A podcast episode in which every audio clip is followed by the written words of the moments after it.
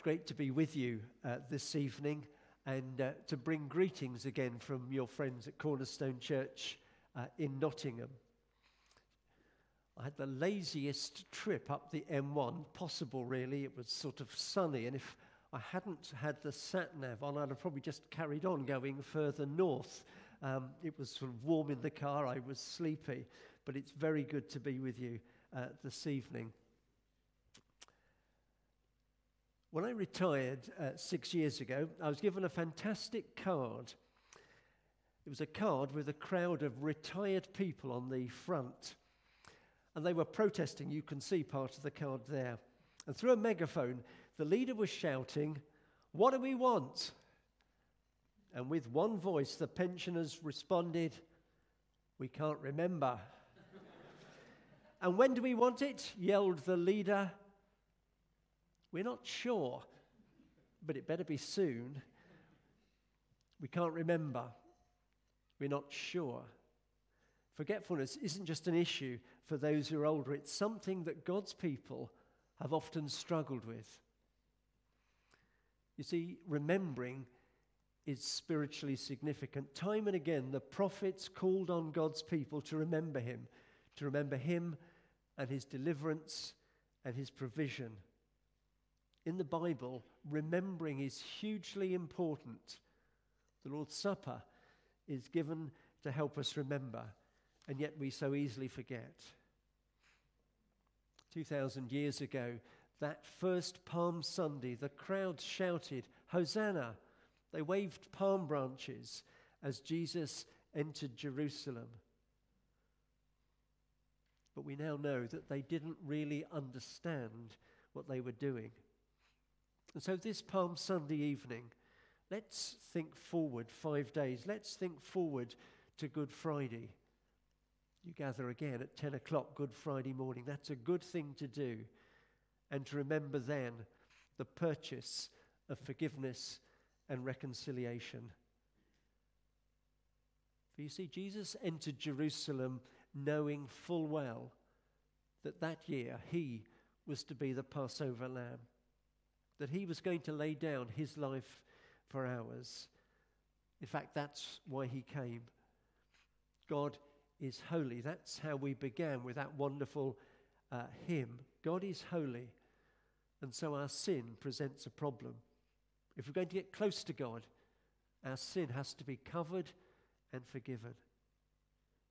And Jesus came, came that we might have relationship with God, so that when his Father looks at us, he doesn't see our sin, but sees his son's perfection, sees his son's sacrificial death.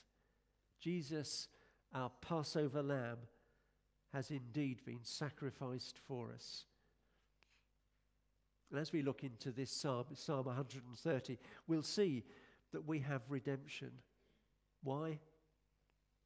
Because the Passover lamb died in our place, paying the price in full. This wonderful psalm reminds us where forgiveness is to be found and reminds us about the kind of forgiveness that we need. So I hope this evening, I hope Psalm 130 is going to help us see again the significance of that first Good Friday. The psalmist ached to be right with God. That was his need 3,000 years ago and that's our aching need today. The psalmist was then overwhelmed by God's goodness and love, overwhelmed by receiving the forgiveness that he needed, overwhelmed by having his relationship with the Lord restored. And once he'd re- received forgiveness, he shouted out to those who would listen that what God had done for him, he would do for them. So, this psalm is about remembering where forgiveness is found. It points us forward to Good Friday, the day that forgiveness was won. Psalm 130 opens with the psalmist remembering. His situation is dire. But once he remembers, he cries out to the Lord for mercy and he receives forgiveness. And then, having remembered, he calls on God's people to remember and to put their hope in him. As we'll see, Psalm 130 is full of important Bible words, full of vital truths, full of significant insights. It teaches us about the seriousness of sin. It teaches us about the wonderful reality of God's forgiveness. It reminds us where our hope lies. It reminds us about the Lord's unfailing love and redemption. We'll see that Psalm 130 ends in a very different place from where it began. It begins with the psalmist looking in on himself, in on his dire situation. And it moves on as in desperation he looks up to the Lord in prayer. And it ends with the psalmist looking out, looking out across the Lord's people as he points them to his Lord and theirs. It's a grand psalm, a grand psalm with a grand message. And it takes us from the very depths of despair to the wonderful heights of service for the Lord. It starts in absolute desolation. Verses 1 and 2. Out of the depths I cry to you, O Lord. O Lord, hear my prayer. Let your ears be attentive to my cry for mercy. This is an intimate moment. We're looking in as the psalmist struggles. There he is in the depths of despondency.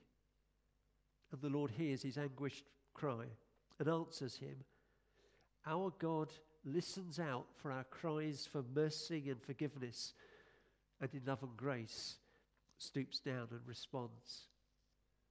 And the minute the psalmist's prayer has been heard, anguish and despair give way to joy and gratitude. The psalmist knows he's redeemed, knows he's forgiven, and he goes on to encourage the Lord's people to look to him and to experience the same transformation. You'll know that it was John Newton who wrote the famous hymn, Amazing Grace. Newton was the captain of a slave ship, and he was once caught out on the high seas in a violent storm. And he prayed, and in his prayer, he promised God that if God would rescue him, he'd serve God for the rest of his life. Out of the depths, Newton called, and the Lord answered. He was saved. He repented. He taught himself to read the Bible in its original languages. And when the opportunity came, he left the dreadful slave trade, becoming a great friend of William Wilberforce, the anti slavery campaigner. Interestingly, Newton was a very old man when he wrote Amazing Grace. The line that you remember, I once was blind, reminded him that, in fact, in his younger days, when his eyesight had been so good, he'd been spiritually blind.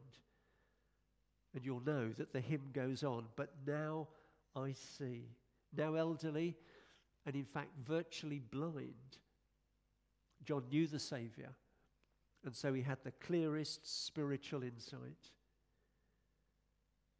And here, the psalmist is up to his neck in it. He realized that the Lord knew all about him and about his sinfulness.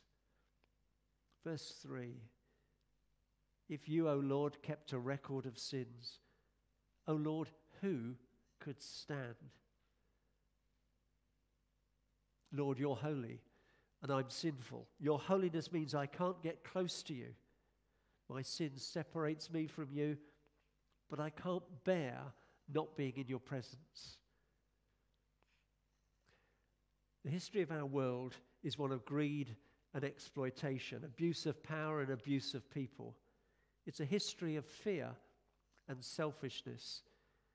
And you and I are parts of that history.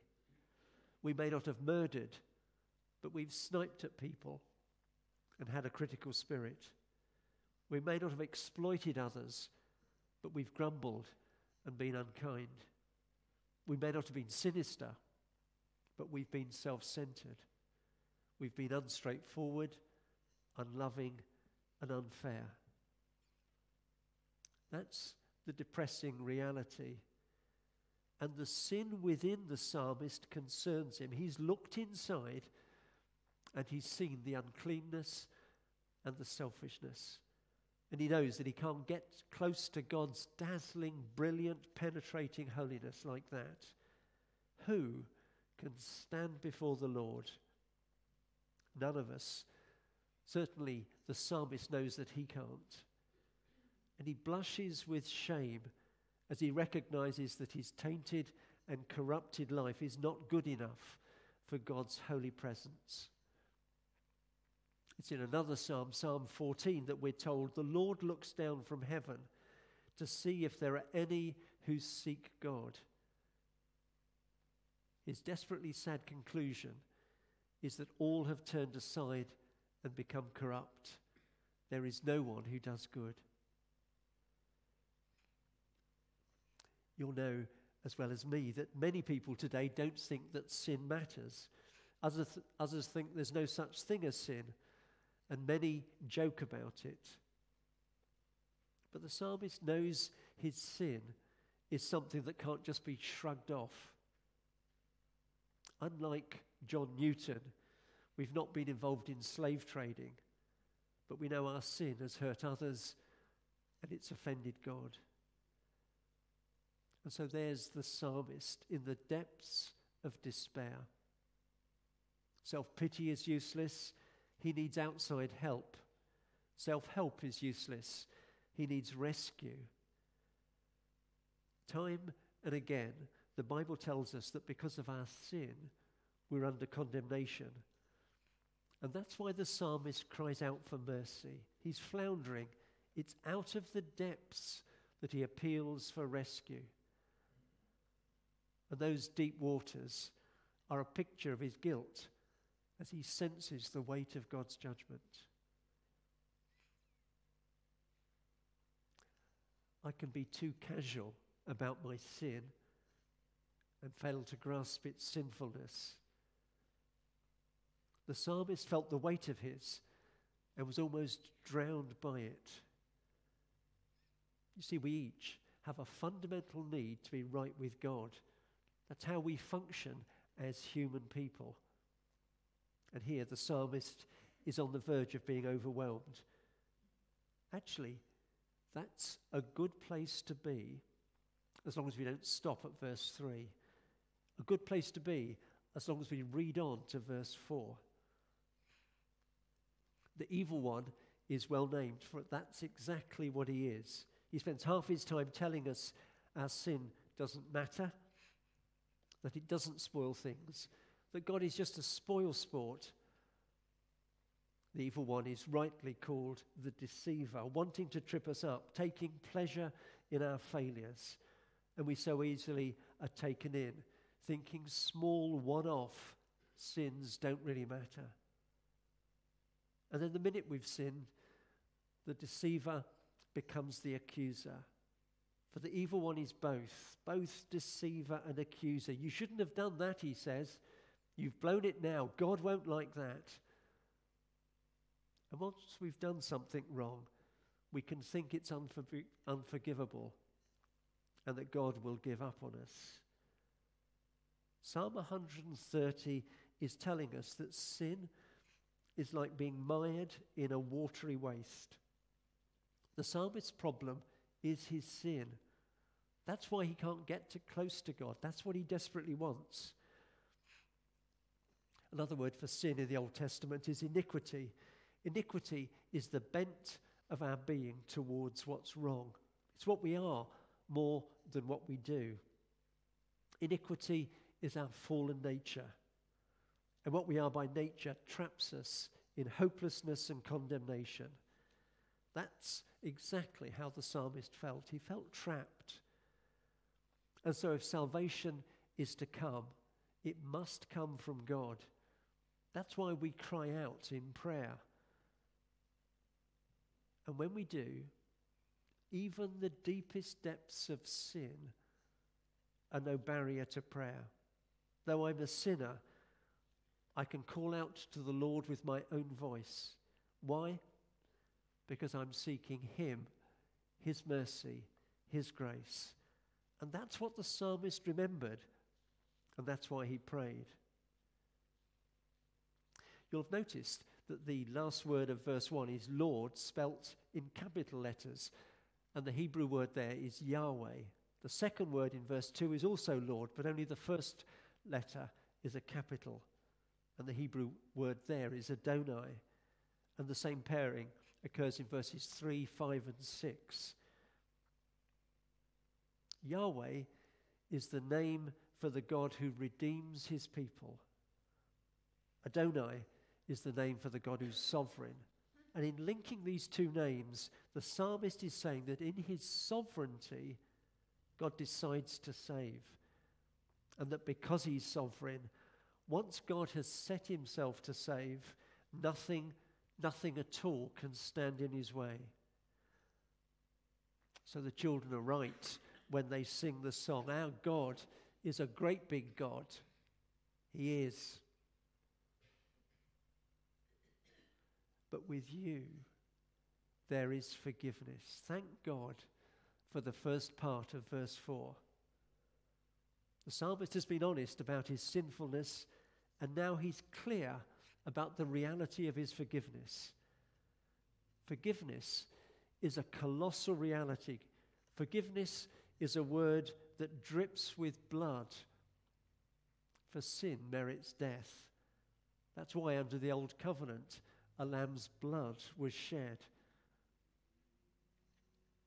As we remember on Friday, under the New Covenant, the blood of the Good Friday Lamb of God was shed. So we can look to him, we can look to his sacrificial death, repent of our sin, and know his forgiveness and friendship. And that's huge. You see, this psalm has real pastoral value. A Christian does something they're ashamed of, they feel dreadful, they've blown it. What they did was wrong. And as they wince, the accuser gloats. What's needed is the friend who will point the Christian back to the Lord. They don't want to be told things aren't really as bad as they know they are. What they need is the friend who will hear them out and then quietly but clearly say, I know. But with the Lord, there's forgiveness. You see, the good friend takes them to Psalm 130, shares the desperation of verses 1 to 3, and the wonderful grace filled solution of verse 4. With you, there is forgiveness. If the Lord weren't holy, our sin wouldn't matter. But He is. He hates sin and is ceaselessly angered by it. But wonderfully, God is perfect love as well as perfect holiness. Psalm 130 speaks for the whole Bible when it points out that God's forgiveness is real and genuine. It satisfies his divine nature and it meets our human need. The psalmist knows that if God kept a record of our sins and added them up, neither he nor anyone else could stand. But with you, he immediately adds, there's forgiveness. It was this offer of forgiveness by grace, this offer of forgiveness without works of penance that led Martin Luther to describe Psalm 130, the Apostle Paul's type of psalm.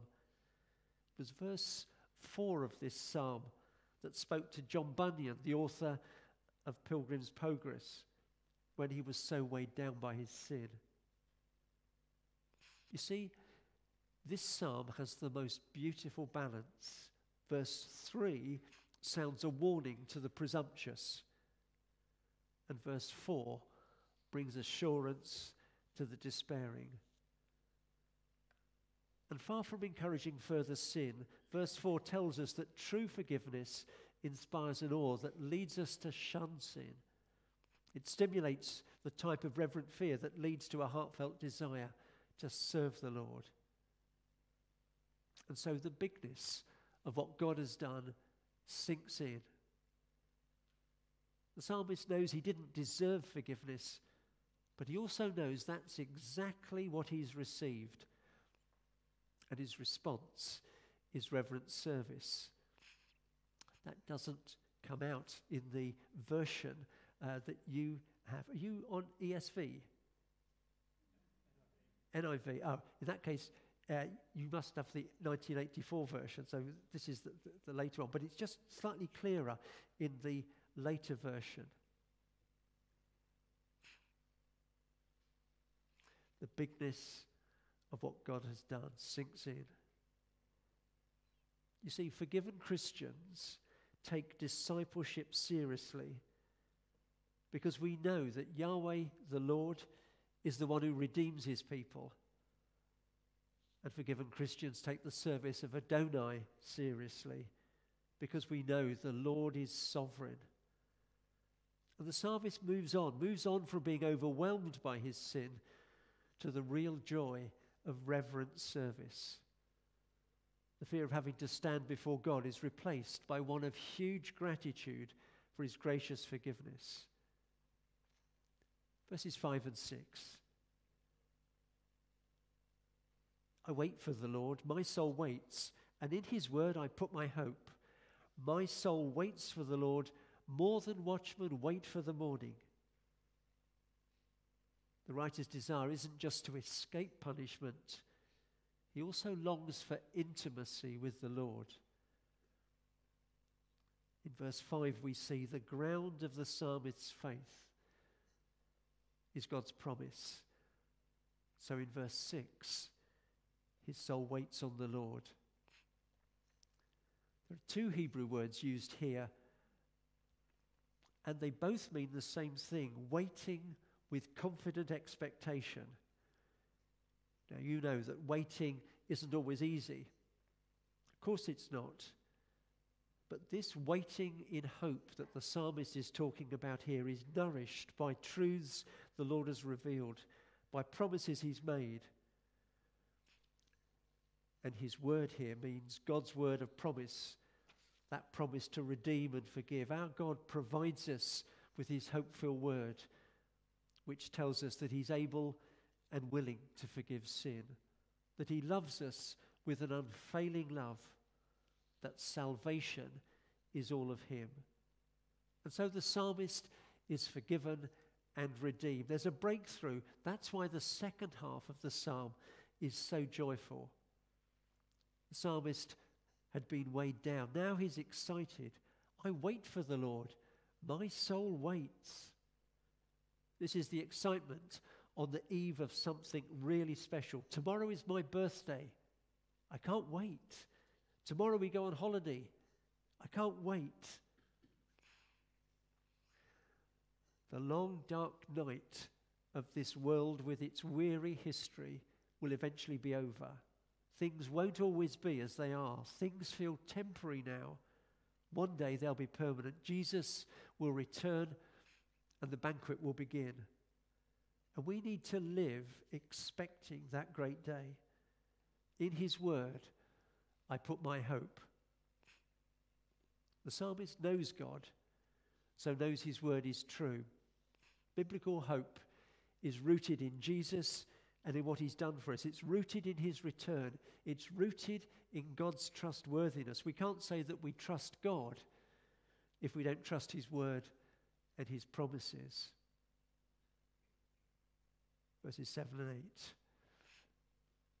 O Israel, put your hope in the Lord. For with the Lord is unfailing love, and with him is full redemption. He himself will redeem Israel from all their sins. With the Lord, there's unfailing love and full redemption. So let's return to him, says the psalmist and receive his forgiveness. For he himself, for God, will redeem Israel from all their sins. Shout it from the rooftops God forgives sin. This is a truth our friends and family need to hear. The psalmist has experienced this, and a bit like that leader in the pensioners' protest at the beginning, he uses his megaphone of a psalm to let the Lord's people know Verses 7 and 8 tell us that God loves us with an unfailing love. He redeems us fully and he forgives all of our sins. That's why the psalmist confidently tells the Lord's people to put their hope in him. He's experienced the Lord's forgiveness himself. He's remembered, and he knows that with the Lord, there's unfailing love, full redemption, full forgiveness. So, Israel and Martin, and each of us here this evening, put your hope in Him. Our redemption and forgiveness are rooted in that Good Friday cross, when the blood of the Lamb of God dealt with my sin and yours. This is a truth we need to turn to again and again and remind one another of regularly. And now, liberated from his self, liberated from his fear of the depths, the psalmist turns to his people and holds out the certain hope that with the Lord is unfailing love. The Hebrew word is hesed, and that's a big Bible word. It expresses the Lord's ever unchangeable love. Love that is love indeed. Love as only God's love can be. With him is full redemption, for he himself will redeem Israel from all their sins. Redemption is the most wonderful word. It refers to the Lord's abundant capacity to ransom his people from iniquity and its consequences. For there's a ransom price that satisfies the Lord's holiness and releases his unfailing love to flow out to the guilty soul. The psalmist is convinced of his own forgiveness. He affirms that with the Lord is unfailing love despite his people's sin. Like the psalmist, God's people can know the Lord's forgiveness. They can know the Lord's unfailing love. They can know the Lord's redemption. And so can we. And that's what the psalmist sings. Our God is willing to forgive and able to redeem. So this psalm anticipates Good Friday's cross. Let's hope it's helpful preparation for that 10 o'clock service on Good Friday. Because you see, there's nowhere else to go, and there's no other than the Lord Jesus to turn to. And what God has done for us, He can do for others. Our experience of forgiveness equips us to urge others and especially those who are of the Lord's people, to return to Him, trusting Him for forgiveness and redemption. Psalmist's eye is fixed on the God of our salvation, the Lord of all grace. And when the psalmist says in verse 8, He Himself, he means only. Only the Lord can save, for only He undertakes the whole task of our salvation. We need to remind ourselves regularly that we've received God's mercy and forgiveness. The psalmist's reverent service is there for all to see as he tells others the good news. Friends, says the psalmist, I've discovered and I know the Lord's unfailing love and full redemption.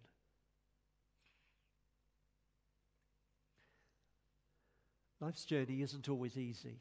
So, this evening, as we take our bearings, what do we need this psalm to remind us about? Is it the unfailing love bit? Is it the redemption bit? Is it the forgiveness bit? Is it the bit about God's holiness? Which bit do you need this psalm to remind you about? You see, the psalmist's song and the psalmist's testimony is that what the Lord did for him, the Lord will do for you and for me.